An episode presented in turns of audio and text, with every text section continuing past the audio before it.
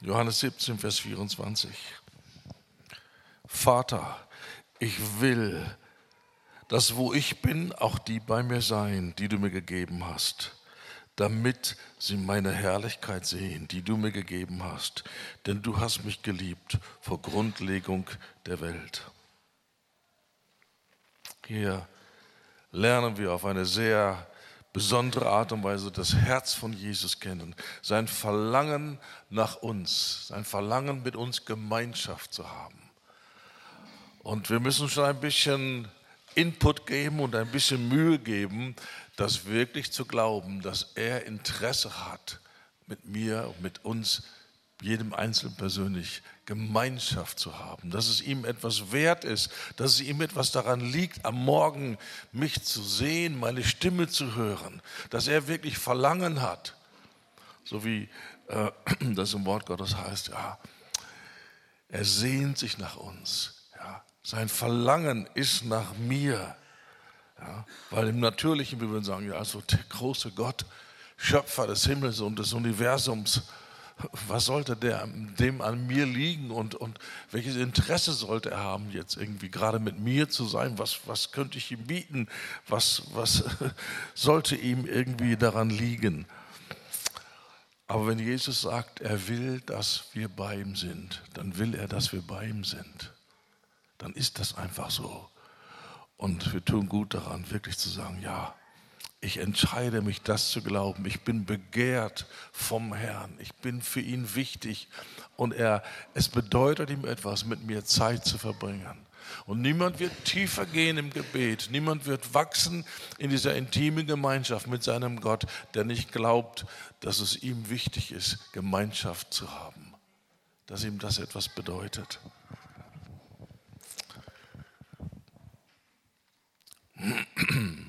Und dann gibt Jesus einen ganz, ganz wichtigen Grund. Das ist so zentral für unser Glaubensleben. Er erklärt, warum sollen wir in seiner Nähe sein? Warum sollen wir bei ihm sein? Weil nur da passiert etwas, was so absolut wichtig ist und zentral ist für unser Glaubensleben. Ich will, dass sie bei mir sind, damit sie meine Herrlichkeit sehen. Jesus hat ein unbändiges Verlangen danach, seine Herrlichkeit uns mitzuteilen. Halleluja, das ist sein Verlangen. Und bis jetzt ist es leider so, dass vielen Gläubigen das nicht sehr viel bedeutet und sie dem keine große Aufmerksamkeit geben und das nicht mit hineinnehmen in ihre ganze Sichtweise, ihre Beziehung zum Herrn. Aber das ist absolut zentral für unser Glaubensleben. Weil das Wort Gottes sagt, nur wenn wir die Herrlichkeit Gottes sehen, werden wir, oder die Herrlichkeit Jesu, dann und nur dann werden wir in dieses Bild verwandelt. Wir werden nicht verändert durch Willenskraft und, und, und, und, und irgendwelche Dinge, die wir tun. Wir werden verwandelt in das Bild Jesu durch Anschauen, indem wir ihn sehen in seiner Herrlichkeit. So werden wir verwandelt. Auf keine andere Art und Weise. Das ist, was Paulus sagt, 2. Korinther 3,18. Wir schauen die Herrlichkeit mit aufgedecktem Angesicht an und werden so auf diese Art und Weise verwandelt in dasselbe Bild. Und das ist doch unsere Berufung. Das ist, warum wir leben, dass wir Gott verherrlichen, indem wir in das Bild, in das Wesen, in den Charakter, in die Herzenshaltungen unseres Erlösers umgestaltet werden. Das ist unsere Berufung. Also wenn uns das nichts bedeutet, wenn wir da so leichtfertig drüber weggehen, wie das so viele Gläubige heute immer noch tun, dann verpassen wir unsere Berufung. Wenn das nicht dein Ziel ist, ich muss, ich will, ich werde in das Wesen Jesu verwandelt werden, bist du geistlich tot. Egal was für Aktivitäten du machst in der Gemeinde, wenn das nicht dein Motor ist, wenn das nicht dein Verlangen ist, das ist meine Berufung. Oh, wie kostbar und wie wichtig und wie bedeutsam. Und das ist das Zentrum, dem strebe ich nach. Ich will wachsen und das heißt, ich will zunehmen in Demut, in Wahrhaftigkeit, in Klarheit, in Barmherzigkeit und in all die wunderbaren anderen Eigenschaften, die Jesus ausmacht. Wenn das nicht unser Zentrum ist, dann was ist dann unser Glaube? Dann sind wir ganz weit weg vom Herzen Gottes. Aber das ist unsere Berufung, unsere kostbare Berufung. Und leider viele, viel zu viele, gehen leichtfertig mit diesem Vers um und sagen, ja, Jesus, seine Herrlichkeit sehen, das, das sagt mir nichts. Das, das finde ich unpraktisch, das finde ich irgendwie nicht greifbar. Da, da kann ich mir nichts unter vorstellen. Das mag sein, dass du dir darunter nichts vorstellen kannst. Aber du könntest ja ganz anders reagieren. Du könntest sagen, ich habe keine Ahnung, was das bedeutet. Erstens nicht die Herrlichkeit und zweitens die Herrlichkeit zu sehen. Ich kann mir nichts darunter vorstellen. Aber es ist sein Wille und ich bin da für seinen Willen. Und deswegen sage ich, Herr, ob ich mir was darunter vorstellen kann oder nicht, ich mache mich eins mit deinem Willen. Wenn du willst, dass ich deine Herrlichkeit sehe, was immer das bedeutet, dann will ich das auch. Und ich entscheide mich, ich begebe mich auf die Reise, deine Herrlichkeit zu schauen. Und dann und nur dann kommt der Heilige Geist und fängt an, uns zu führen und zu lehren. Solange wir davor stehen und sagen, verstehe ich nicht, macht mir nichts, interessiert mich nicht, ich kann mir darunter nichts vorstellen. Gehen wir zu den praktischen Dingen in der Bibel über. Nein, nein, nein. Es gibt nichts Praktisches, als den Weg zu verstehen und zu gehen, in das Wesen Jesu umgestaltet zu werden. Das ist das Zentrum deines Glaubens. Um das geht es. So, wir machen uns eins mit seinem Willen. Wir sagen, Herr, keine Ahnung, was das bedeutet. Aber du willst es und weil du es willst und weil ich für deinen Willen da bin, deswegen sage ich, ich will es auch. Und dann komm, Heiliger Geist. Und dann wird er uns lehren, etwas zu sehen, was man mit natürlichen Augen nicht sehen kann. Halleluja. Halleluja. Um das geht es. Der Heilige Geist alleine ist imstande, uns diesen Weg zu führen. Das lernst du aus keinem Buch. Wiewohl es ein paar wenige Bücher gibt über dieses Thema. Aber das lernst du nicht aus einem Buch. Das lernst du, indem der Heilige Geist dich leitet. Und wir können aus dem Wort Gottes ein paar praktische Hinweise geben, aber dann musst du selber diesen Weg gehen und dich auf diese Reise machen und dort einfach Schritte gehen hinein in dieses Schauen des Unsichtbaren. Paulus sagt, wir, wir schauen wie in einem Spiegel, wie in einem Rätsel. Und das ist wichtig, dass wir das verstehen. Ein Spiegel im Altertum ist etwas ganz anderes gewesen, als das heute ein Spiegel ist. Das war eine blank polierte Metallscheibe und du hast alles andere als ein klares Bild gehabt. Heute hast du einen Spiegel eins zu eins. Da siehst du wirklich jedes Fältchen, jedes graue Härchen. Du siehst es alles. Wie du darauf reagierst, ist deine Sache. Aber du siehst es, du nimmst es wahr. Ja. Aber in einem altertümlichen Spiegel, da hast du nur verschwommene Umrisse. Und wir sehen nicht Jesus in der Weise, dass wir sagen, jetzt habe ich ihn gesehen, jetzt kann ich nur sagen, er hat nicht blaue Augen, sondern er hat braune Augen. Um das geht es nicht. Sondern da wird etwas klar und wir sehen sein Wesen, seine Haltung, sein Herz, seine wunderbaren Eigenschaften, die Summe aller seiner Eigenschaften, seines Charakters. Das ist die Herrlichkeit wie wir das besungen haben. Seine Macht, seine Größe, seine Pracht, seine Majestät, seine Schönheit, sein Herz, sein Erbarmen, seine Demut, seine Herrschaft, seine Gesinnung. Halleluja, das wollen wir kennenlernen und das können wir nur durch den Heiligen Geist kennenlernen.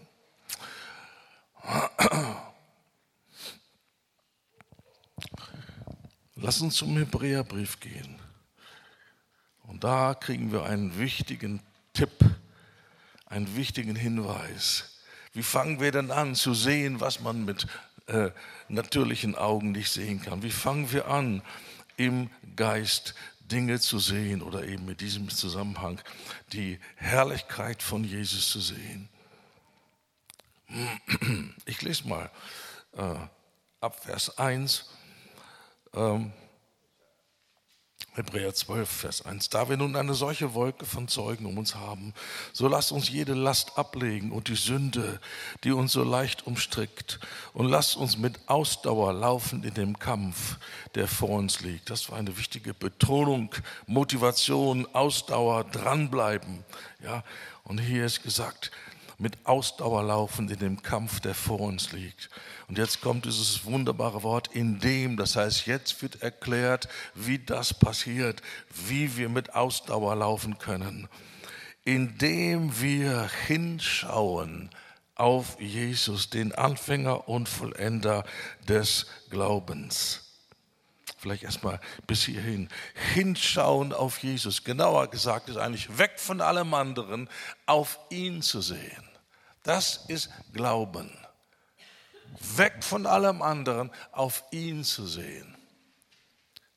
Wir werden nicht wachsen, wir werden nicht weise werden, wir werden nicht verändert werden, wenn wir uns mit den Problemen beschäftigen, sondern wenn wir uns mit der Lösung beschäftigen. Und die Probleme sind im irdischen und Jesus im Geistlichen, er ist die Antwort. Und wir schauen von allem anderen weg. Das ist nicht wie das Kaninchen, äh, das äh, in, die, in, den Sand, äh, nee, das ist der Strauß, der den, der den Kopf in den Sand steckt. Ja? Und sagt, kein Problem, ich sehe kein Problem, ich gucke einfach weg, kein Problem. Nein, nein, das ist nicht gemeint. Wir ignorieren nicht unsere Probleme, aber wir machen Raum für die Lösung. Das ist ein wesentlicher Unterschied. Und die Lösung ist Heiligung. Die Lösung für alle deine Lebensprobleme ist verändert zu werden in das Wesen Jesu. Das ist die Lösung. Von deinem Stress mit dem Chef oder deinem Ehepartner oder äh, deine eigenen Charaktermarken, an denen du anfängst zu leiden. Dank sei Gott, wenn du schon so weit bist. Ja. Äh, Jesus ist die Lösung. Zu werden wie er ist die Lösung. Und ich rege sehr dazu an, dass wir solche Gedankenexperimente machen. Ja, die Frucht des Geistes, ja, Liebe, Freude, Friede, Geduld, Freundlichkeit, Güte, Glaube, Sanftmut, Selbstbeherrschung. Das ist, was der Heilige Geist in uns hervorbringen will. Das ist das Wesen Jesu. Wie würde dein Leben anders aussehen, wenn du in diesen Dingen schon dramatische Fortschritte gemacht hättest? Wie viele Probleme hättest du dann noch im Leben, wenn das dein Leben ist? Keine. Weil du voller Vergebung bist, weil du voller Gütigkeit bist, weil du Selbstbeherrschung hast. Andere werden mit dir Probleme haben. Und ja, und zwar zunehmend, aber du nicht mit ihnen. So Heiligung ist der Weg, Probleme zu lösen. Halleluja. Aber dann auch Gottes Probleme zu tragen und äh, damit umgehen zu können. Gott hat Probleme mit dieser Welt und wir als seine Kinder, wenn wir aufwachsen, wir lernen die Probleme, die durch unsere Sünde entstanden sind, immer mehr zu reduzieren. Aber dann werden wir fähig und wir werden aufgerufen, an den Leiden Christi teilzuhaben, an seinen Leiden über diese Ungerechtigkeit in dieser Welt. Ich habe gestern ein bisschen darüber gesprochen. So, wir, wir lernen auf Jesus zu sehen. Wir schauen auf ihn. Okay, wie tun wir das? Lass uns ein bisschen weiterlesen. Ich lasse mal eine Passage, auf die ich gleich noch kommen werde, die lassen wir aus. Und jetzt lese ich mal, ach, das ist hier Schlachter, gut. Achtet doch auf ihn, der solchen Widerstand von den Sündern gegen sich erduldet hat. Ähm, besser übersetzt wäre betrachtet. Und ganz genau würde es bedeuten, immer wieder aufs Neue bedenken. So, das hat gar nichts mit Gucken zu tun, das hat was mit woran du denkst, womit du dein Denken füllst. Betrachten heißt, ich fülle mein Denken mit biblischen Wahrheiten über Gott, über sein Wesen, über seine, seine, seine Art und Weise eben und warum er wie entscheidet und was er tut, was die Bibel die Wege Gottes nennt. Mose kannte die Wege Gottes. Israel kannte nur seine Taten. Die haben nichts verstanden, warum Gott mit ihnen so handelt, warum er sie so führt, warum, wenn sie mitten im, äh, in der Wüste voller Durst sind, er sie an einen Tümpel mit Brackwasser oder Salzwasser führt, was man nicht trinken kann. Sie haben nichts verstanden. Und deswegen waren sie permanent in Rebellion. Und wenn wir nicht verstehen, wie die Wege Gottes sind, wir werden auch in Rebellion sein. Weil unser natürlich gesagt, Gott ist doch gut, Gott ist doch mein Versorger, ich habe Durst, da ist Wasser, na bitteschön, das wird ja wohl Trinkwasser sein. Daran wird er ja wohl gedacht haben. Und dann ist es aber nicht so. Und da ist die große Enttäuschung, weil der liebe Gott nicht so lieb ist, wie wir meinen, wie er sein sollte. Und schwupps, da kommt die Rebellion. Das finde ich unfair, das habe ich nicht verdient. Ich dachte, Gott ist Liebe, ich dachte, der kümmert sich um mich. Wenn wir die Wege Gottes nicht verstehen, sind wir ganz schnell geneigt, in Rebellion zu gehen und Besserwisserei zu betreiben und uns über ihn zu stellen und zu sagen, das hätte er besser machen sollen. Hallo. Deswegen ist es so wichtig, dass wir seine Wege kennen. Warum kannte Israel, wie es Hebräerbrief so wunderbar erklärt, Kapitel 3, Vers 10, warum kannte Israel die Wege Gottes nicht? Weil sie sich nie dafür interessiert haben. Wer ist dieser Gott eigentlich? Was will der eigentlich? Was will der in meinem Leben erreichen? Worum geht es ihm? Was ist ihm das Wichtigste? Und deswegen haben sie niemals gebetet, zeige mir deine Wege. Aber Mose hat gebetet, Herr, zeig mir deine Wege. Und er hat gebetet, zeig mir deine Herrlichkeit. Und er wurde erhört. Nicht, weil er Mose war, sondern weil er das Richtige wollte. Und wenn wir unsere Prioritäten ändern, wenn unser geistlicher Geschmack sich ändert, wenn wir anfangen, mit Gott übereinzustimmen und wir kümmern uns um die Dinge, um die Gott möchte, dass wir uns um die kümmern, dann wird er auch mit uns sein und da wird er uns lehren und dann wird er uns erziehen. So sehen, auf Jesus sehen heißt betrachten, darüber nachdenken, immer wieder aufs Neue bedenken. Ich habe es auch irgendwo ja, wieder aufs Neue erwägen, etwas neu überdenken, bedenken, denken an. Ist das nicht unser Thema gewesen gestern? Durch Erinnerung die lautere Gesinnung wecken. Womit füllen wir unsere Gedanken? Und wenn wir unsere Gedanken füllen vom Worte Gottes her auf Jesus, auf sein Wesen, auf seine Art mit Menschen umzugehen, wie ist er Schwachen und Bedürftigen und, und, und Hilfesuchenden begegnet? Und wie ist er denen begegnet, die mit Hochmut ihm entgegengetreten sind und die, die in ihrer Gesinnung einfach äh, Feinde waren, die ihn nur als Konkurrenz gesehen haben und die nur zum Schein Fragen gestellt haben, um ihn reinzulegen. Wie ist er denen begegnet? Das sind die Wege Gottes.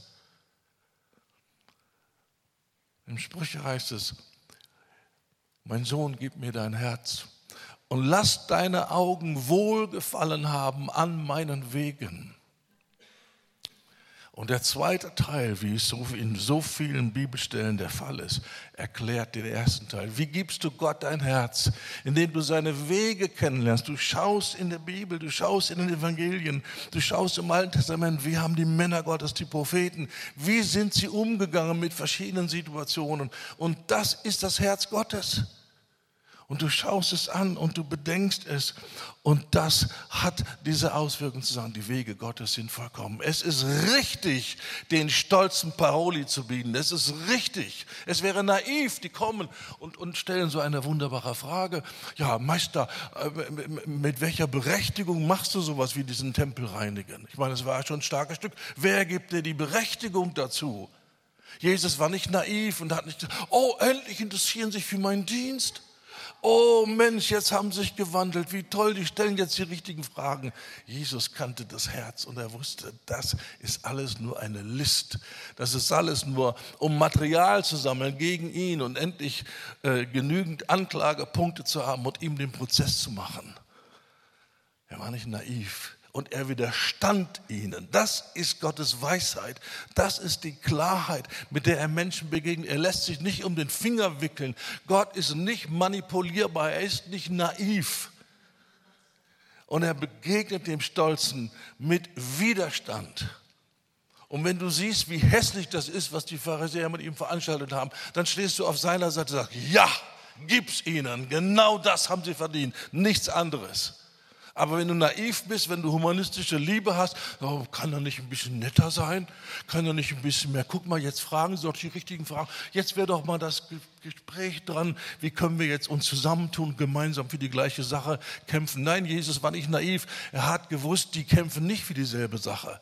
Sie benutzen teilweise dieselben Worte wie er, aber sie kämpfen nicht für das Reich Gottes. Sie kämpfen für ihre eigene Herrlichkeit, für ihre eigene Ehre. Ja? Und Jesus beschreibt sich, sie lieben die Ehre bei Menschen. Aber Jesus suchte die Ehre Gottes. Die haben nicht für dasselbe geeifert. Ganz und gar nicht. Auch wenn sie Meister waren im Auswendiglernen des Alten Testamentes, ihr Herz wollte etwas ganz anderes. Die Pharisäer waren geldgierig. Sie hatten ein ehebrecherisches Herz. Das ist, was Jesus sagt über die Pharisäer. Und er hat an keiner Stelle versucht, irgendwie sie mit ins Boot zu nehmen und zu sagen, ja eigentlich, ihr wollt ja auch das Richtige, komm, wir tun uns zusammen. Jesus war nicht naiv. Und wenn wir einen klaren Blick haben, dann sagen wir, richtig so, richtig so, ja. Gott widersteht dem Stolzen und er gibt dem Demütigen Gnade. Das ist das Herz Gottes. Das ist Löwe und Lamm, was wir besungen haben. Und wenn wir das sehen im Wort Gottes, dann sagen wir, ja, wer ist wie er? Wo gibt es das? Ja, es gibt viele Löwen, die brüllen, aber die brüllen für das Verkehrte. Und es gibt viele demütige Lämmer, die sind so demütig, dass sie sogar noch das Böse akzeptieren und sich demütigen. Aber wer ist wie er, der an der richtigen Stelle brüllt und sagt, mit mir nicht? Und der an der richtigen Stelle nachgibt und sagt, komm her, ich helfe dir. Das ist Jesus, das ist Löwe und Lamm, das ist Herrlichkeit, das zu sehen. Und je mehr wir diese Herrlichkeit sehen, umso mehr passiert das, was dieser äh, Vers in Sprüche sagt. Ja, wir geben unser Herz. Gib mir dein Herz. Lass deine Augen wohlgefallen haben an meinen Wegen. Betrachte die Wege Gottes und dein Herz schmilzt dahin und sagt, oh Halleluja, ja, das ist es. Es gibt nichts Besseres. Das ist wirklich wunderbar und, und das liebe ich und das schätze ich und das will ich haben und danach äh, strecke ich mich aus. Wir haben vorhin gehört, habe ich so ganz verkürzt gesagt, ja, Anschauen Herrlichkeit bedeutet, wir werden verwandelt. Das ist aber nur die Kurzform. In Wirklichkeit ist es ein bisschen komplizierter anschauen, wertschätzen, Dankbarkeit empfinden, Staunen empfinden, Begeisterung empfinden und dann zu bedenken, das ist meine Zukunft, in dieses Bild werde ich verwandelt. Wow! Und dann kommt daraus diese Hingabe und diese Sehnsucht, noch mehr sehen zu wollen, sich noch mehr reinzugeben und in dieses wunderbare Bild verwandelt zu werden. Warum haben wir heute, wenn wir so in die geistige Landschaft schauen, warum sehen wir so wenig wahre Demut? Weil wir ihn in seiner Demut nicht sehen. Wenn wir ihn sehen würden in seiner Demut, wir würden den Schatz sehen, wir würden sehen, wie kostbar das ist. Würden verstehen, warum Jesus sagt, das ist, was wir von ihm lernen sollen. Lernt von mir, ich bin demütig und sanftmütig, demütig von Herzen. Ja. Aber was wir nicht schätzen, was wir nicht wertschätzen, dem geben wir keinen Raum, dem jagen wir nicht nach, für die investieren wir nicht Stunden, sondern wir jagen dem nach, was uns nützlich scheint, was uns wichtig scheint. Und deswegen vor dem Begehren kommt die Wertschätzung. Und wenn du nicht diesen Schatz siehst in Demut, du wirst nie ein Verlangen bekommen. Und weil du kein Verlangen hast, wirst du nicht äh, dafür beten. Und weil du nicht dafür betest, wirst du es nie bekommen. Das ist die Reihenfolge. Anschauen, wertschätzen, begeistert sein, sagen, wow, das ist das Nonplusultra, das ist es. Und was für ein Privileg, dass ich, der ich ein Diener des Teufels war, der ich doch jetzt gerufen bin, nicht nur die Hölle zu verpassen, sondern in dieses herrliche Bild umgestaltet zu werden. Das darf ich für alle Ewigkeit tragen und beweisen. Das ist die Kraft der Erlösung von Golgatha. Halleluja. Wir müssen etwas tun, um unsere Motivation aufzuwecken. Das kommt nicht einfach von alleine, das kommt nicht mit Handauflegung, sondern das kommt, indem wir anfangen, Zeit zu verbringen mit dem Wort und im Wort durch den Heiligen Geist die Schönheit von Jesus zu sehen. Es kommt nicht durch Netflix-Serien. Es kommt nicht durch irgendwelche anderen blödsinnigen Dinge. Es kommt durch Fleiß, Hingabe, Zeit, Prioritäten verändern und ins Wort hineingehen. Halleluja. Und dann wird unser Herz anfangen, das Richtige zu begehren. Du kannst nicht einen Knopf drücken, um ein Begehren in dir zu entzünden. Das funktioniert leider nicht. Aber du kannst deine Augen auf das Richtige wenden und dein Herz fängt an aufzugehen und sagt, wow, ja, das ist es. Das ist es. Das ist der Weg. Wir schauen ins Wort, wir, wir bedenken Jesus, wir schauen, wie er sich verhalten hat in den verschiedensten Situationen und sagen, ja, es gibt nichts Besseres. Das ist wirklich das Nonplusultra. Halleluja. Und so werden wir verwandelt werden und so werden wir vorwärts kommen und so werden wir als Gemeinde auch in unsere Berufung kommen und werden die Vollmacht, die uns theoretisch schon übergeben worden ist, wirklich praktisch ausüben können. Wir nutzen ja nur einen Bruchteil dessen, was uns wirklich gegeben ist. Es gehört uns legal durch das Kreuz, es gehört uns. Aber warum sehen wir so wenig Power? Warum sehen wir so wenig dramatische, überzeugende Beweise seiner Macht? Weil wir noch so weit weg sind und so vieles noch so theoretisch ist und das kann und muss anders werden. Und wo ich gerade diese, diese wunderbare äh, Sache, dieses Privileg Demut beschrieben habe, ich möchte Werbung machen. Es gibt eine neue, schöne, viel bessere Übersetzung von dem besten Buch, das ich kenne über Demut. Andrew Murray, Demut, die Schönheit des Heiligen. Ein lieber Freund von uns hat dieses Buch neu rausgebracht, neu übersetzt. Und es gibt dieses Buch. Und ich kenne kein besseres Buch über Demut. Überhaupt, wie viele Bücher gibt es eigentlich über Demut? Kannst du mehr als drei Titel nennen? Wir haben haufenweise Bücher, wie man reich und glücklich wird und wie man erfolgreich wird und wie man gesegnet wird und wie man heile wird und alles. Warum haben wir so wenig Bücher über das, was Gott so wichtig ist und das über das Einzigste, was er gesagt hat, was wir lernen sollen? Kommt und lernt Demut. Weil unser Geschmack so weit weg ist von seinem Geschmack, weil uns andere Dinge interessieren, als ihn interessieren. Aber Hingabe bedeutet, Herr, ich bin bereit, meine Prioritäten zu ändern. Ich möchte lernen, für wichtig zu finden, was du für wichtig findest. Änder meinen geistlichen Geschmack. Hilf du mir, meine Prioritäten zu ändern. Das wäre ein guter Start. Halleluja. Halleluja. Also wir schauen auf Jesus, indem wir ins Wort schauen. Die Evangelien sind ein Bild, eine Beschreibung von Jesus. Es gibt auch andere Passagen natürlich, denkt an Offenbarung 1, wo Jesus in seiner ganzen Pracht beschrieben wird, mit solcher Herrlichkeit und auch dieser interessante äh, diese interessante Eigenschaft, Augen wie eine Feuerflamme. Und das muss so extrem beeindruckend gewesen sein. Johannes, der auf der Erde Freund von Jesus war, sein, sein Kopf durfte an der Brust von Jesus liegen. Er schreibt in aller Demut und Bescheidenheit, der, den Jesus lebt und liebt und redet von sich selber. Der sieht jetzt den auferstandenen Jesus und das war so überwältigend. Er fällt um wie tot. Er war so vollkommen überwältigt. Seine menschliche Existenz konnte dieses Maß an Herrlichkeit und Kraft und Schönheit und Heiligkeit nicht ertragen. Der fiel wie tot zu Boden. Halleluja. Das ist die Herrlichkeit Gottes. Und er hat das natürlich überlebt. Er würde nie zurückblicken und sagen, oh, das war aber ein schlimmer Moment. Jesus hat gesagt, fürchte dich nicht. Und er hat ihm wiederhergestellt und hat ihm geholfen. Halleluja. Halleluja. Diesen Jesus wollen wir kennenlernen. In seine Gegenwart wollen wir kommen. Wir wollen das wertschätzen, dass er uns diese Einladung gibt. Komm zu mir, sei nah bei mir und lerne meine Herrlichkeit zu sehen. Und ich sage es noch einmal mit Bedauern, wenn dich das nicht motiviert, wenn du nicht sagst, genau das ist meine Sehnsucht, dann, dann höre, du bist geistlich tot, Aber du kannst Buße tun, du kannst umkehren und du sagst, ich höre auf, den Dingen dieser Welt nachzustreben.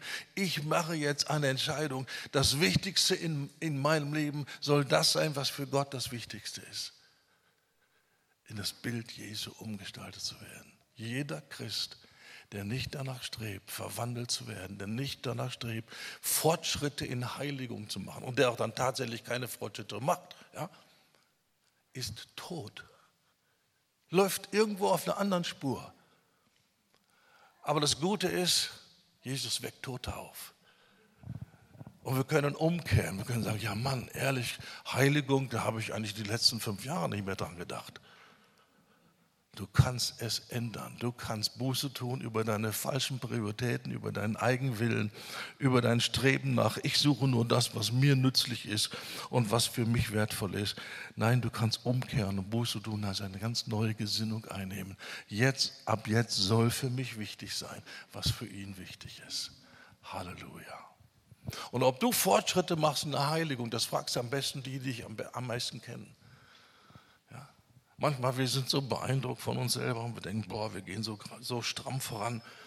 Ja, fragen wir mal die Menschen um uns herum. Sehen die signifikante Änderungen in deinem Charakter, in deiner Art und Weise, wie du umgehst mit Menschen und wie du Gott liebst? Sehen die Veränderungen, sagen wir mal in den letzten drei, vier, fünf Jahren, sehen die Veränderungen?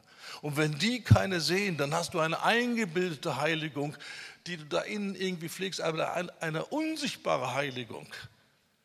Und das gibt es nicht. Es gibt keine unsichtbare Heiligung, die du nur wertschätzt und niemand sieht es.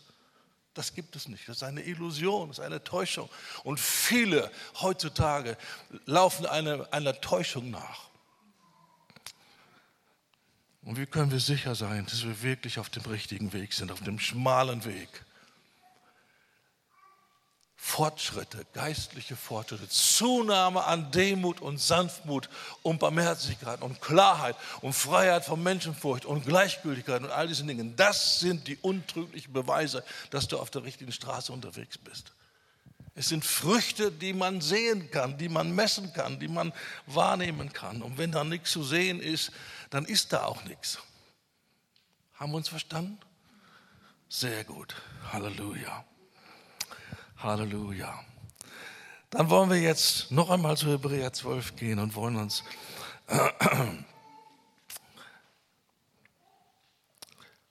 einem Aspekt seiner Herrlichkeit zuwenden, der so, so powerful ist, der auch hier konkret beschrieben wird. Hinschauen auf Jesus, den Anfänger und Vollender des Glaubens der um der vor ihm liegenden Freude willen das Kreuz erduldete und dabei die Schande für nichts achtete, der sich zur Rechten des Thrones Gottes gesetzt hat. Ich habe ein bisschen schon ein andermal und glaube auch gestern auch erwähnt, ähm, dieses Prinzip halt in der Bedrängnis, in der, in, in, in, in äh, dem Weg durch das dunkle Todestal, nach vorne zu gucken auf das Ergebnis. Das haben wir gelernt bei Mose. Er sah auf die Belohnung. Und Jesus hat dieses selbe Prinzip angewandt. Am Kreuz konnte er über die momentane peinvolle und, und schlimme Situation hinausschauen und konnte sagen und konnte sehen, am Ende werde ich vor dem Vater stehen und werde das Herz des Vaters über, über, überreich glücklich gemacht haben, weil ich den Weg gebahnt habe und sein Verlangen, dass Menschen wieder zurückkommen, ermöglicht habe.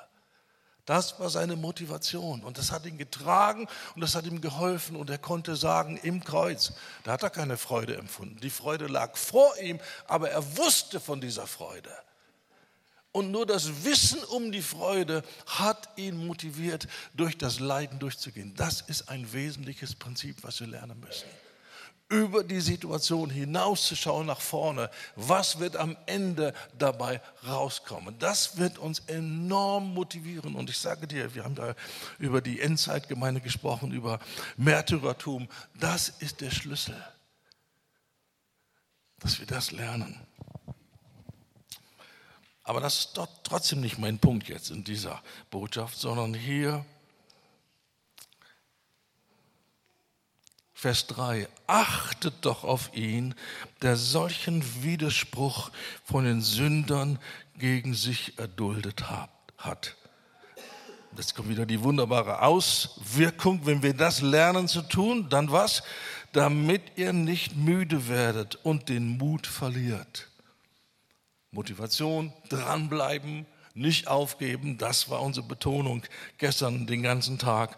Und hier sehen wir, wenn wir lernen, auf Jesus zu sehen, was er durchgemacht hat. Und ich rede jetzt nicht von den physischen Schmerzen am Kreuz. Wir konzentrieren uns immer darauf und denken, das war das Schlimme am Kreuz. Das war nicht das Eigentliche. Das Eigentliche war, die Seelenqual, durch die er gegangen ist, auch schon lange vor dem Kreuz. Das hat sich dann immer weiter gesteigert. Ja, aber dieser Weg, den er gegangen ist, wo er so viel Widerspruch erlebt hat von den Sündern, die er doch retten wollte. Er ist doch gekommen, um Sünder zu retten. Und statt dass sie mal ein bisschen kooperieren, die lehnen ihn ab. Die verachten ihn. Die hassen ihn. Die wollen ihn umbringen. Die, für die er doch gekommen ist, zu retten, da hätte doch ein bisschen Kooperation mal ganz gut getan. Aber er konnte seinen Weg gehen, trotz Widerspruch. Er hat nicht, nicht aufgegeben, sondern er hat das alles ertragen. Und da sehen wir dieses, dieses, diese wunderbare Beschreibung der Liebe, 1. Korinther 13, die Liebe lässt sich nicht erbittern. Die konnten machen, was sie wollten und die haben schlimme Dinge mit ihm getan. Sogar seine eigene Familie hat ihn verworfen und hat gesagt, der ist wahnsinnig, der ist verrückt. Er ist von Sinnen. Was bedeutet das? Verrückt sein, durchgeknallt sein, durchgedreht sein. Das hat seine eigene Familie von ihm gesagt.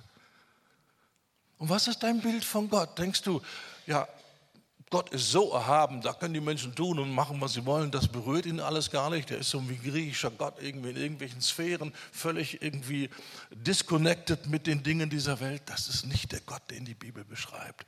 Der Gott der Bibel kann Schmerzen erleiden, kann beleidigt werden, kann gekränkt werden, kann enttäuscht werden, kann Schmerzen empfinden. Das ist der Gott, den die Bibel uns beschreibt. Das hat doch nicht irgendwie, das ist doch nicht einfach an ihm abgeperlt, wenn seine eigene Familie so etwas über ihn sagt. Leute, die sagen, wir glauben an Gott, kommen mit Jesus in Berührung und sagen, der hat einen Dämon. Was hat Jesus alles ertragen? Und er hat nicht aufgegeben. Die Liebe lässt sich nicht erbittern. Er hat das nicht dazu kommen lassen, er hat gesagt, Leute, ich bin gekommen, euch zu erlösen, aber wenn ihr wirklich nicht wollt, dann brechen wir das ganze Ding ab. Ja, und ich gehe nach Hause und dann war es ein Versuch, aber ihr wollt einfach nicht. Er hätte tausend Gründe gehabt, aufzugeben. Und er hätte die Möglichkeit gehabt. An einer Stelle sagt er, meint ihr nicht, ich kann den Vater bitten um eine Legion von Engeln und diesen ganzen hier beenden? Ja. Jesus war nicht Opfer, sondern er wollte diesen Weg gehen. Und er hat das so deutlich gemacht. Ja, manche Leute heute denken, ja, Jesus, der gescheiterte Sozialrevolutionär. Kein Wunder, dass sie ihn umgebracht haben, weil er unbequem war. Und jetzt ist er eben äh, Opfer äh, dieser äh, feindlichen Gesinnung geworden. Jesus war kein Opfer. Er sagt, niemand nimmt mir mein Leben, ich gebe mein Leben. Ja. Und wie konnte er das deutlicher noch machen zum Schluss bei seiner Gefangennahme? Ja, die kommen da mit, mit Schwertern, mit, mit Spießen, mit Stangen. Die Soldaten wollen ihn festnehmen. Im Garten, alles dunkel, nur ein bisschen mit Fackeln beleuchtet. Die wussten ja nicht, wer ist jetzt Jesus. Da war kein Heiligenschein. Aha, der da, der den Heiligenschein hat, das muss er sein. Nein, die sahen im Dunkeln alle gleich aus. Alle die gleichen Gewänder, staubige Sandalen, die sahen alle gleich aus. So die Soldaten kommen und zufälligerweise treffen sie auf Jesus und, äh, Jesus fragt, ja, wen sucht ihr denn? Wie, was für eine Ironie. Den, den sie suchen, steht vor ihnen und sagt, wen sucht ihr? Und sie sagen, ja, den Jesus von Nazareth. Und dann Achtung, ich bin. Nicht ich bin es. Ich bin. Unser Gott ist der große Ich bin. Ich bin der Weg, die Wahrheit und das Leben. Ich bin das Licht der Welt. Ich bin das Brot. Ich bin die Tür. Ich bin. Und er sagt, ich bin. Und in diesem Wort ist so eine Kraft, so eine Autorität. Was sagt die Schrift? Die Soldaten wichen zurück und fielen zu Boden. Da war für alle klar, wir kommen hier nicht mit unseren Waffen und wir nehmen hier einen einzelnen Mann fest und wir sind viele und der ist einer und ab geht's. Die Machtverhältnisse waren klar. Und Jesus muss sie förmlich ermutigen. Okay, versuchen wir es nochmal. Wen sucht ihr? Und in der Zwischenzeit hat er seine unsichtbare Bodyguard nach Hause geschickt, hat gesagt, Jungs, ihr habt einen guten Job gemacht, ab jetzt gehe ich alleine. Geht nach Hause, wir sehen uns später. Und er sagt, ich bin. Und jetzt fallen sie nicht um, weil er seine Macht aufgegeben hat. Und er hat sich in die Hände von Sünder begeben. Und was hat er da alles erlitten? Sie haben ihn verspottet. Sie haben ihm Dornenkrone. Er, er, der der König ist, kriegt diese Dornenkrone aufgedrückt. Und sie verspotten ihn, hängen ihm den Mantel um, sagen, du sei gegrüßet, du König der Juden. Jesus hätte immer noch sagen können, Jungs, kommt zurück, das ist mir too much. Er hätte das abbrechen können. Aber die Liebe lässt sich nicht erbittern. Er sagt, ich gehe den ganzen Weg. Macht mit mir, was ihr wollt. Ich höre nicht auf, euch zu lieben und euch zu erlösen. Was für eine, eine plastische Darstellung von diesem einen kleinen Vers bei Paulus. Die Liebe lässt sich nicht erbittern. Halleluja. Gott gibt nicht auf. Er geht den ganzen Weg. Und er ist unser mächtiger Erlöser. Und ich bin so froh, dass dass er nicht irgendwie auf das Sichtbare, auf unsere Reaktionen reagiert. Ich musste so denken, als ich über diesen Text hier nachgedacht habe. Ja. Die Liebe lässt sich nicht erbittern. Ich musste so denken an meine eigene Bekehrung. Ich hatte mir mal gedacht, ich bin ein Sucher nach Wahrheit, so in diesen Hippie-Zeiten. Ja. Und dann habe ich eine übernatürliche Begegnung mit Jesus gehabt. Und das Ergebnis war nicht, oh Halleluja, ich habe die Wahrheit gefunden. Das Ergebnis war, nee, nicht mit mir, weil ich auf einmal verstanden habe, Jesus lebt. Und er ist die Wahrheit. Und die Wahrheit bekommt man nur auf eine Art und Weise, indem man sich unterordnet und hingibt und sich ihm überlässt. Auf andere Art und Weise kommt keine Wahrheit. Und ich war so voller Rebellion und so voller Verblendung und Dämonen und Täuschung und alles Mögliche. Ich schrieb in mein Tagebuch. Damals habe ich noch Tagebuch geführt, weil ich dachte, irgendwann, vielleicht nach meinem irdischen Leben, werden die veröffentlicht und kriege ich noch nachträglich irgendwie rum. Ja, so verknallt war ich, so durcheinander, so verrückt. Ich schrieb in mein Tagebuch, ich habe verstanden, Jesus ist Gott. Er lebt. Und er möchte, dass ich mich ihm unterordne. Und niemals werde ich mich irgendjemand unterordnen. Eher sterbe ich. Das so dem Sinn nach, vielleicht nicht ganz genau wortwörtlich, aber das habe ich aufgeschrieben. Hätte Jesus nicht alles recht gehabt zu sagen, okay, ich habe mich dir offenbart, du hast, hast, mich gesehen, du wusstest Bescheid, du wusstest, was ich von dir wollte, du hast Nein gesagt, okay, das war's, das war mein letzter Versuch, dich zu retten, jetzt ist fertig, jetzt überlasse ich dich dir selbst. Er hätte das sagen können. Niemand hätte ihn beschuldigen können. Er hätte es nicht versucht. Aber Jesus hat nicht aufgegeben. Die Liebe lässt sich nicht erbittern. Und es ging ans Sterben und ein Jahr später, als es richtig ans Sterben ging, habe ich gesagt, Jesus, komm, hier bin ich, rette mich. Das waren keine edlen Motive. Ich bin der Suche nach Wahrheit. Ich wollte einfach nicht sterben. Das war alles. Und niemand kommt mit edlen Motiven zu Jesus. Wo sollen die denn herkommen? Im Weg der Heiligung wird unser Herz gereinigt zu einer unverfälschten Liebe. Und vorher sind da alle möglichen selbstsüchtigen Motive drin. Aber er hat kein Problem damit, wenn wir zu ihm kommen, nur weil wir nicht sterben wollen. Er sagt, den Rest erledigen wir später auf dem Weg und das nenne ich Heiligung. Das Endziel aller Unterweisung ist Liebe aus reinem Herzen. Und jeder Läufer weiß, Start und Ziel ist nicht identisch. Ist das so? Ich bin kein Läufer, aber ich stelle mir das so vor. Ja? So, das Ziel ist Liebe aus reinem Herzen. Wir alle starten mit gemischten Motiven. Wir alle. Aber Gott in seiner Weisheit hat gewisse Techniken und die Bibel vergleicht das mit wie Schmelzen von Silber und von Gold, Läutern von Gold. Das wird erhitzt, verliert seine Fassung. Und dann kommen die ganzen Unreinheiten hoch. Warum? Um den Goldklumpen zu beschämen. Siehst du, du bist doch nicht ein echtes Gold, das ist noch viel Vermischung, das habe ich ja gleich gesagt. Nein, um den Goldklumpen reinzumachen. Die Unreinheiten kommen nach oben und werden abgeschöpft. Und das passiert mehrere Male. Und ich habe mir sagen lassen, die letzte Unreinheit, die nach oben kommt, ist das Silber. Wo ich schon denke, boah, das ist ja der Schatz. Wenn du pures Gold haben willst, Silber muss auch noch raus. Das ist, wie Gott diesen Prozess der Herzensveränderung beschreibt. Aber ich schweife jetzt ab. Wo sind wir? Die Liebe lässt sich nicht erbittern. Jesus hat so viele furchtbare Dinge ertragen und durchgemacht um unsertwillen. Und es ist so wichtig, dass wir verstehen, er war ganz Gott, aber er war auch Mensch. Und verraten zu werden, betrogen zu werden, belogen zu werden, tut weh. Das hat nichts mit, mit, mit Selbstsucht zu tun, sondern einfach mit unserem Menschsein. Wenn wir jemandem vertrauen und der verrät uns, das tut weh. Und Jesus ist durch Verrat gegangen. Er ist äh, in Situationen gewesen, wo Menschen ihn belogen haben, wo Menschen ihn verspottet haben. Und all das, das hat ihm doch wehgetan. Und das ist wichtig, dass du das siehst. Der Gott der Bibel ist ein empfindsamer, berührbarer Gott, der Schmerzen durchmacht, dem das nicht egal ist, was wir tun. Und je mehr ich mir vergegenwärtige, meine Taten, meine Fantasie, meine Worte haben eine Auswirkung auf ihn, die berühren ihn. Wir beruhigen uns so schnell mit dem griechischen Gottesbild. Mann, es gibt hier sieben oder acht Milliarden Menschen auf der Erde.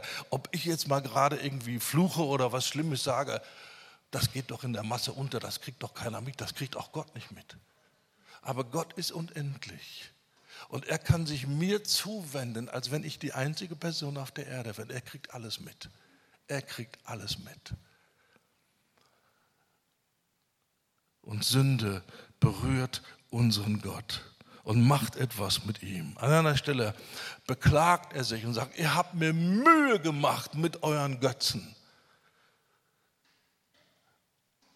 Und solange wir ein falsches, unbiblisches Gottesbild haben und Gott nicht so sehen, wie er sich selbst in der Bibel beschreibt, werden wir keine wirklichen Fortschritte machen.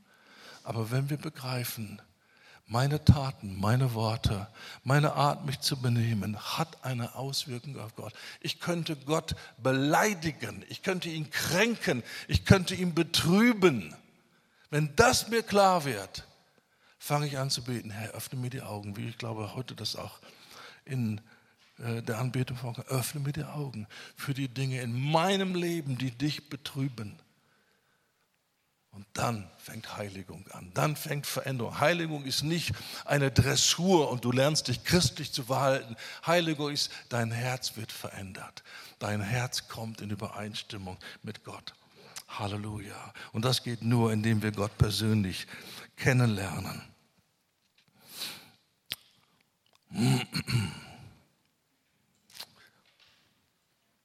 Die religiösen Experten, die Frommen, die Gebildeten, die das Alte Testament in großen Teilen auswendig konnten, die standen vor mir und haben gesagt, der hat doch einen Dämon. Was für eine Situation. Er ist ein, ein äh, was haben sie gesagt, ein Fresser und ein Weinsäufer. Sie haben ihn so beleidigt. Und das Wunder ist, nie hat er gesagt, Freunde, jetzt ist Schicht, Ende. Das reicht mir jetzt. Ich habe es versucht, ich habe es euch erklärt, ich habe mich bemüht. Ihr wollt einfach nach, okay, ich nehme das zur Kenntnis, ab in die Hölle, ich gehe nach Hause, fertig, Projekt Rettung abgebrochen. Hätte doch sagen können, oder? Aber die Liebe lässt sich nicht erbittern und lässt sich alles Mögliche bieten. Und dass er sich alles Mögliche bieten lässt, bedeutet nicht, er ist einverstanden oder er, er hat damit kein Problem. Gott schweigt zu vielem, was passiert in unserer Gesellschaft. Und sein Schweigen bedeutet nicht, er stimmt zu, sondern die Rechnung kommt. Die Rechnung wird kommen. Wie wir gestern die Passage hatten. Der Tag der Rache unseres Gottes wird kommen, ihr Lieben. Der wird kommen. Und der ist sehr, sehr nahe. Und das ist, was die Bibel sagt über Gott. Er ist empfindsam. Er, er, er leidet darunter, wenn, wenn sein Name entweiht wird. Er, er klagt an und sagt, überall habt ihr meinen Namen entweiht, wo immer ihr hingegangen seid. Ihr habt meinen Namen entweiht. Ja. Einmal schaut er sich die Situation an von seinem Volk, die aus eigenem Verschulden in, in totale Niederlage und Bedrängnis gekommen sind. Der Feind, über den sie doch herrschen konnten, kommt und sagt, bückt euch, damit wir auf euren Rücken rumtrampeln können. Und die, die die Verheißung hatten, sie würden Kopf sein und nicht Schwanz sein. Sie würden herrschen und nicht beherrscht werden. Und sie würden alle ihre Feinde in die Flucht schlagen haben nichts Besseres zu tun, als zu hören auf die Stimme des Feindes. Und sie bücken sich und er trampelt auf ihrem Rücken. Sie sind in Staub, sie sind in Ketten, sie sind gebunden, in totaler Niederlage. Was ihnen sicherlich auch keinen Spaß gemacht hat, das glaube ich schon. Aber was viel wichtiger ist an dem Text, das kannst du nachlesen, Jesaja 52, für diesen Zustand, dass der Feind mit Triumphgeheul auf ihren Rücken tanzt, sagt der Herr ständig, den ganzen Tag wird mein Name gelästert. Die, die doch herrschen sollten, haben freiwillig ohne Not ihre Autorität aufgegeben und sich beherrschen lassen. Und das ist nicht nur ein Problem für sie, das ist ein Problem für mich, sagt der Herr. Weil der Feind kommt und baut sich auf und sagt so, das ist jetzt dein Volk, na Glückwunsch. Da hast du aber ein feines Völkchen dir ausgesucht, was die mit dir machen. Der Feind verhöhnt Gott. Und wenn du mit dem Heiligen Geist diese kleine Passage liest, ständig, den ganzen Tag wird mein Name gelästert, dann fängst du an, etwas mitzubekommen von dem Schmerz Gottes. Wir müssen lernen, händchenhaltenderweise mit dem Heiligen Geist die Schrift zu lesen. Weil er alleine ist es, der lebendig macht. Da nützt dir kein Theologiestudium irgendwas. Wenn du keine Freundschaft mit dem Heiligen Geist hast, dann bleiben das alles nur Buchstaben für dich. Aber der Geist macht lebendig. Und wir wollen in Hingabe, in Unterordnung, in Gemeinschaft, in Freundschaft mit dem Heiligen Geist die Schrift studieren und sagen, bitte zeig mir, was das bedeutet. Natürlich, das ist immer noch ein Bruchteil von dem, was die wirkliche Realität ist. Aber wir fangen an, das zu spüren, wenn wir lesen, ständig, den ganzen Tag wird mein Name gelästert. Da ist die Klage Gottes. Hast du einen klagenden Gott oder hast du einen Gott, den das alles gar nicht interessiert? Und sagt, macht doch, was er wollt. Geht mich gar nichts an. Gott ist so nah und er identifiziert sich mit uns. Er identifiziert sich mit seinem Volk. Was hat Jesus gesagt zu Saulus, als er ihm begegnet ist auf der Straße nach Damaskus? Warum verfolgst du mich? Saulus hat doch nicht Jesus verfolgt. Aber Jesus identifiziert sich mit den Seinen und sagt, wenn du gegen die gehst, gehst du gegen mich. Wir haben einen wunderbaren, barmherzigen und anteilnehmenden und extrem empfindsamen, nicht empfindlich, bitte, bitte, da sind Welten dazwischen. Empfindlich ist der Selbstsüchtige, aber empfindsam ist Gott. Und es berühren ihn diese Dinge sehr wohl. Und je mehr du aus der Bibel dieses Bild bekommst, ja, man kann ihn beleidigen, ich könnte ihn beleidigen, ich könnte ihn betrüben. Was ist da für eine Dringlichkeit in diesem kleinen Satz? Betrübt nicht den Heiligen Geist. Da ist das Herz Gottes, da ist die Dringlichkeit. Bitte macht das nicht. Und weil der Heilige Geist am meisten aushalten muss, weil er uns am nächsten ist, weil er sich mit dir zusammen Pornos angucken muss oder Sex, Blood and Crime oder irgendwas. Deswegen schützt Gott ihn mehr als sich selber. Und er sagt, betrübt nicht den Heiligen Geist, tut das ja nicht, weil das wird euch teuer zu stehen kommen. Er schützt seinen Heiligen Geist. Und wir werden ernten, was wir gesät haben. Kälte, Herzenskälte, Unfähigkeit, überführt zu werden von unserer Ungerechtigkeit, Blindheit, bis zu dem Punkt, wo Gott Menschen die, die Liebe zur Wahrheit nicht einem dem Irrwahn überlässt. Okay, dann glaubt doch, was ihr glauben wollt. Das ist, was die Bibel sagt. Wir wollen ihn kennenlernen, wie er wirklich ist.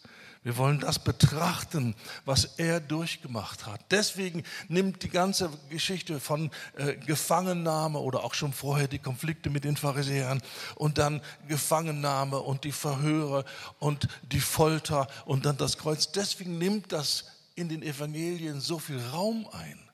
Das sind ja drei Jahre werden beschrieben, aber ein Riesenfokus auf diesen Aspekt des Leiden Jesu. Und der Hebräerbeschreiber betrachtet ihn, denkt darüber nach, guckt euch das an, was das wirklich bedeutet. Fragt den Heiligen Geist, lasst das lebendig werden in euch. Betrachtet ihn, welchen Widerspruch er erlebt hat. Nicht nur damals von den Menschen, sondern von uns auch. Paulus sagt, nicht nur, wir waren Sünder, bevor wir zu Jesus gekommen sind, sondern ja, das sagt er auch, Römer 5, Vers 8. Aber zwei Verse weiter, er hat uns geliebt, als wir noch Feinde waren. Siehst du dein Leben vor der Bekehrung als ein Feind Gottes? Hast du gegen Gott gekämpft? Kannst du das sehen? Wenn nicht, bist du nicht in den Realitäten, wie Gott es sieht. Immer noch Enttäuschung und in, in sich gut fühlen über bestimmte Schokoladenseiten, die man ja auch hat. Die Bibel sagt, wir waren Feinde Gottes. Und je mehr wir das verstehen, umso mehr verstehen wir die Gnade. Wir verstehen, wir haben noch nichts dazu beigetragen. Wir haben nichts verdient außer die Hölle. Und Gott hat sich erbarmt über uns, als wir noch Feinde waren. Der hat nicht mal gesagt, pass auf, wir machen Deal, ich würde dich erlösen, aber du musst vorher sagen, dass du das auch akzeptierst, dann lohnt sich die Sache. Aber wenn der Ausgang offen ist, dann lassen wir das lieber. Die Liebe lässt sich nicht erbittern. Das ist unser Gott. Und der Schreiber des Hebräers sagt, schau den an. Bedenke das immer wieder neu. Dazu hast du die Schrift, dazu hast du die Leidensgeschichte, dazu hast du die Evangelien. Schau dir das an. Und was passiert dann? Dann wird etwas in dir passieren und du bekommst eine Entschlossenheit und du wirst nicht müde werden und den Mut verlieren. Und das ist unser größtes Problem. Wir werden so schnell müde. Und wir verlieren den Mut und haben dann Phasen, wo wir denken, ah, das hat alles keinen Zweck und das bringt alles nichts. Ich denke, ich äh, wende mich anderen Dingen zu. Das ist so leicht, wenn es schwierig wird, wenn es zäh wird. Und wir wollen stark werden. Wir wollen dass wir nicht müde werden. Wir wollen nicht den Mut verlieren. Und diesen Segen bekommen wir, indem wir auf Jesus sehen, in seinem Leiden, in seinem Widerspruch, den er erlitten hat. Daraus kommt enorme Schubkraft. Und die brauchen wir. Nicht nur jetzt, sondern die werden wir sehr, sehr, sehr dringend brauchen. In den Zeiten, die vor uns sind, in den kommenden Krisen. Und es ist so wunderbar, dass es noch alles so ruhig ist jetzt. Und das heißt nicht, wir können weiter schlafen, sondern das heißt, jetzt bereiten wir uns vor, weil wir schon wissen, der Geist sagt es uns, es kommen schwere Zeiten. In den letzten Tagen, 2. Timotheus 3, drei schwere Zeiten werden kommen. In der Zeit, bevor Jesus kommt, sehr, sehr schwere Zeiten. Aber die Gnade Gottes ist da. Aber nicht für die Faulenzer, die sagen, da können wir uns später immer noch drum kümmern.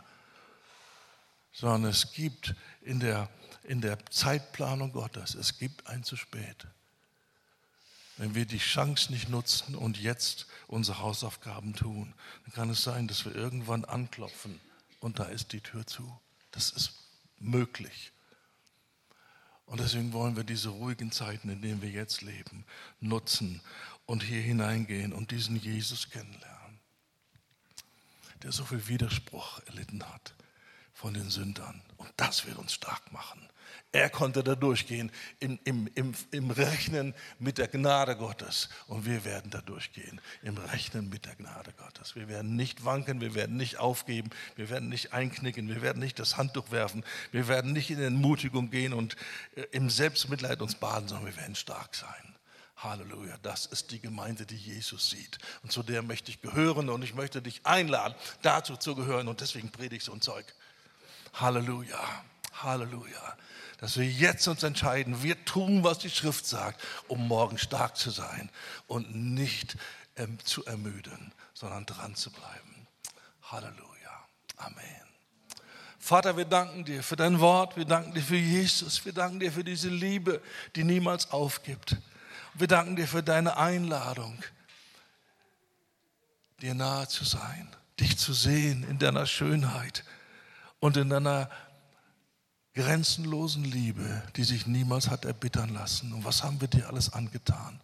Mach uns sensibel für die Dinge in unserem Leben heute, jetzt, die dir Mühe machen, die dich betrüben, die dich hindern, die dich in Ketten legen, uns so zu dienen, wie du uns dienen möchtest, uns, uns so vorwärts zu bringen und zu entwickeln, wie du das eigentlich vorhast. Hilf, dass wir dich nicht begrenzen hilft, dass wir diesen Ruf ernst nehmen, dass wir reagieren und sagen, ja, ich akzeptiere die Gleichgültigkeit nicht mehr in meinem Herzen. Ich akzeptiere das Sture und Störrische und das Aufschieben und das kann ich auch alles noch später machen. Ich akzeptiere das nicht mehr. Ich sage, nein, halt, stopp. Ich will ein brennendes Herz haben. Ich will ein empfindsames Herz haben. Ich will bei dir sein. Ich will die Dinge sehen und hassen, die du hast. Gib mir dieses Herz, das das Böse hasst. Das ist meine große Herausforderung. Das ist meine Aufgabe, die du mir gestellt hast. Hasst das Böse, verabscheut das Böse. Hilf mir, das Böse als Böses zu sehen und hilf mir, das Böse zu verabscheuen. Und ich werde meinen Teil tun und jeden Tag vor dir erscheinen und dir mein Herz bringen und sagen, hier bin ich. Mach du heute weiter, wo du gestern aufgehört hast. Ändere mein Herz, ändere meine Gesinnung, wirke in mir, dass ich dir näher komme, dass ich dich sehe in deiner Schönheit, in deiner Heiligkeit, in deiner Liebe, in deinem Erbarmen. Vater, danke für den Freund, den Heiligen Geist, den Lehrer und Erzieher, den du uns gegeben hast. Und wir werden uns ausstrecken, eine tiefere Beziehung zu ihm zu haben und uns von ihm lehren und leiten zu lassen. Danke für deine große Geduld. Danke, dass du über so viele Dinge hinweg siehst. Und danke, dass du uns lehrst, mit dir in tiefe Herzensübereinstimmung zu kommen, um stark zu werden, um durchzugehen und nicht an uns selbst zu denken in den schwierigen Zeiten, sondern offene Augen zu haben für Menschen, die du durch uns retten willst, durch Worte vom Himmel, durch Krafterweisungen. Wir danken dir für die große Ernte. Wir danken dir für die Gemeinde, die du vorbereitest für die schlimmste Phase der Menschheit. Und dass du deine Ernte einholen wirst, eine riesige Ernte. Und wir wollen dabei sein. Und jetzt sind wir im Training und in der Ausbildungsphase als Erntehelfer. Und danke für dein Wort, das uns aufrüttelt und uns packt. Und wir wollen mehr davon. Und wir danken dir für deine große Geduld. Amen, amen, amen.